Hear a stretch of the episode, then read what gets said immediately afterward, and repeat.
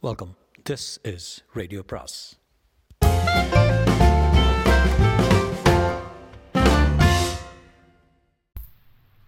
அனைவருக்கும் அன்பு வணக்கம். சுஜாதாவின் கமிஷனருக்கு கடிதம் பாகம் பதினெட்டு. இரவு பன்னிரண்டு மணி வரை மாயா விடுதியில் விழித்திருந்தாள். அவளுக்கு அனைத்தும் குழப்பமாக இருந்தது. ரமேஷ் கமிஷனர் இருவரும் அவளை ஒருவர் பின் ஒருவராக கல்யாணம் செய்து கொள்வாய் என்று கேட்டது மிகுந்த சஞ்சலம் அடைந்திருந்தாள். கல்யாணம் என்பது பற்றி அவளுக்கு சிந்தனையே இல்லாமல் இருந்தது. இப்போதும் அவள் தன் தீர்மானம் என்னவென்று சொல்ல முடியாத நிலையில் புத்தகத்தை மேலோட்டமாக புரட்டி கொண்டு மனசுக்குள் கடுமையாக சிந்தித்துக் கொண்டிருந்தாள். அரை மணி ஒரு மணி அடித்து சுமார் இரண்டரை ஆகும்போது அவள் ரூம்மேட் மாயா இன்னும் தூங்கலே நீ இல்லை நாளைக்கு லீவா இல்லை இதான் வருத்தமா? டென்ஷனா ஆஃபீஸில் இல்லை சித்ரா நான் காலையில் சொல்கிறேனே நீ தூங்குப்போ விளக்க அணைச்சிட்டு பேசி இப்போ யோசிக்கலாமே.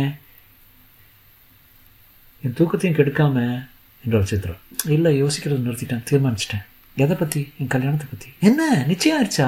கங்க்ராச்சுலேஷன்ஸ் என்று சொன்னவாறே அந்த பெண் தூங்கி போனாள்.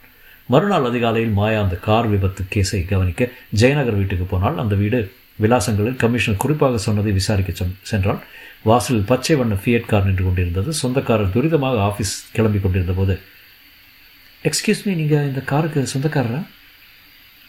ஆமாம் என்றார் அவர். அவள் சீருடை சந்தேகமாக பார்த்து கொண்டேன் உங்கள் பேர் ராதாகிருஷ்ணன் தானே?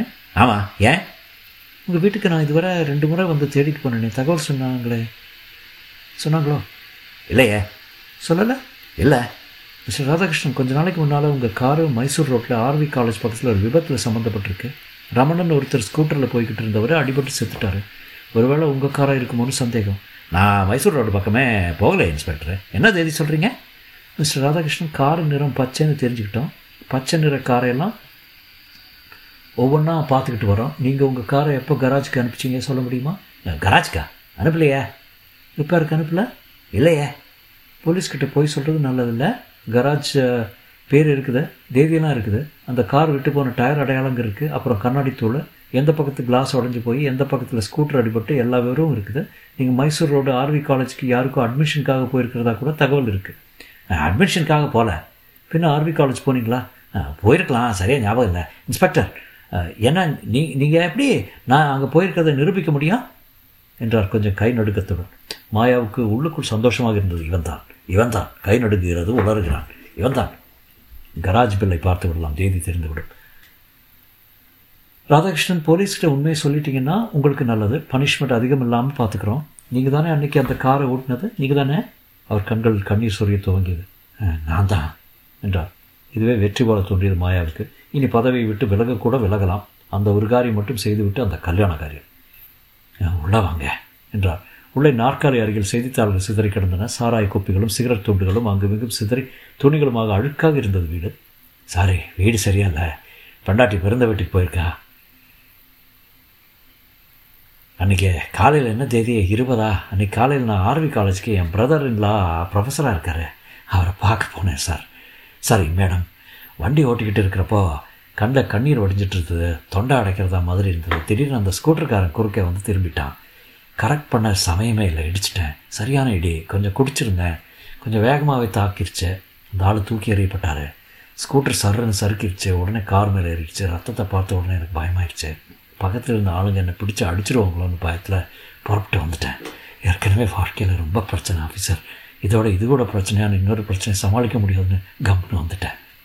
மாயா கேட்டுக்கொண்டிருந்து விட்டு நீங்கள் அதிகம் ஸ்பீடில் போனதும் ஆதாரம் இல்லை.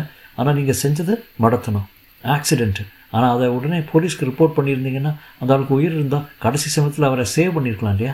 அதுக்காக உங்களுக்கு தண்டனை கொடுத்தே ஆகணும். விபத்துக்கு அப்பால் நிறுத்துறது தப்பு. நிறுத்தாதது தப்பு. அதை போலீஸ்க்கு ரிப்போர்ட் பண்ணாமல் இருந்ததும் தப்பு.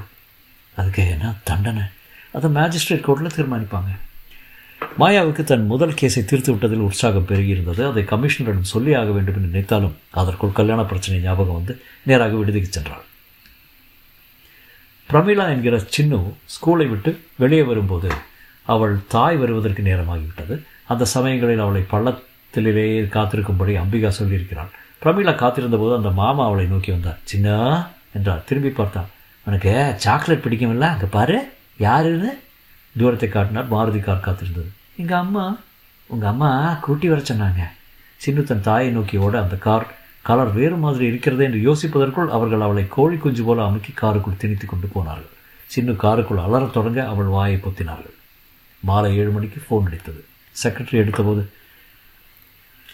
I want speak to the commissioner நீங்கள் யார் பேசுகிறது அவங்க அவங்க wife ex wife yeah one minute madam he's in a conference tell him it's very urgent I want talk to him கமிஷனரும் மாயாவும் ரமேஷும் மற்ற ஆஃபீஸர்களும் வீட்டில் இருக்க ஃபோனை அவர் மேசையில் செக்ரட்டரி வைக்க. சார் உங்கள் wife she's she says is urgent ஒய்ஃபா ஐ ஹவ் நோ ஒய்ஃப் காதில் ஃபோன் வச்சு ஹலோ நான் தான் அம்பிகா. யோ என்ன விஷயம். சின்ன ஸ்கூலில் இல்லை காணோம். வாட் அவர் வெடித்தார். மாலையில் ஸ்கூல் போகிறதுக்கு கொஞ்சம் ரே லேட் ஆயிடுச்சு. போய் பார்த்தா எப்போ நிற்கிற இடத்துல இல்லை. ஸ்கூல் முழுக்க தேடியாச்சு. வாட் யூ பெச் என் குழந்தைய காணாமல் போகிட்டியா? B com Sudha. இப்போ நாம் திட்டிக்கிற சமயம் இல்லை. சின்னுவை தேடணும். அதுக்கு உங்கள் போலீஸ் சாமர்த்தியம் வேணும். I'm reporting this to as a citizen my daughter my daughter is missing she is my daughter also then for heaven sake தேடுங்க அவளை. ரமேஷும் மாயாவும் ஒருவரை ஒருவர் பார்த்து எனி திங் ராங் சார் இந்த ஜேர்னலிஸ்ட்டு அவன் பேர் என்ன சக்கரவர்த்தியா? ராமசேஷோ? அவன் பழி வாங்கிட்டான். சின்ன காணும். மை காட் உடனே புறப்படலாம். கண்ட்ரோல் ரூமுக்கு எல்லா போலீஸ் ஸ்டேஷனுக்கு தகவல் சொல்லலாம். ஃபோன் கால் ஏதாவது வந்ததாம்மா? இல்லை எதுவும் தெரியல. ஐயோ ஃபோன் கால் வந்தால் யாருக்கு வரும்? எனக்கு வரும் அவளுக்கும் வரலாம். நான் போய் பார்க்கட்டுமா சார் நான் தான் போய் அந்த பொம்பளை பார்க்கணுன்னு தோணுது. இல்லை சார் நீங்கள் இங்கே இருங்க. நான் அந்த அம்மாவை கூட்டிகிட்டு வரேன். என்ன ஓசை நான் குழப்பத்தில் இருக்கேன். கமிஷனர் கரங்கள் நடுங்கிறேன் தொடரும்.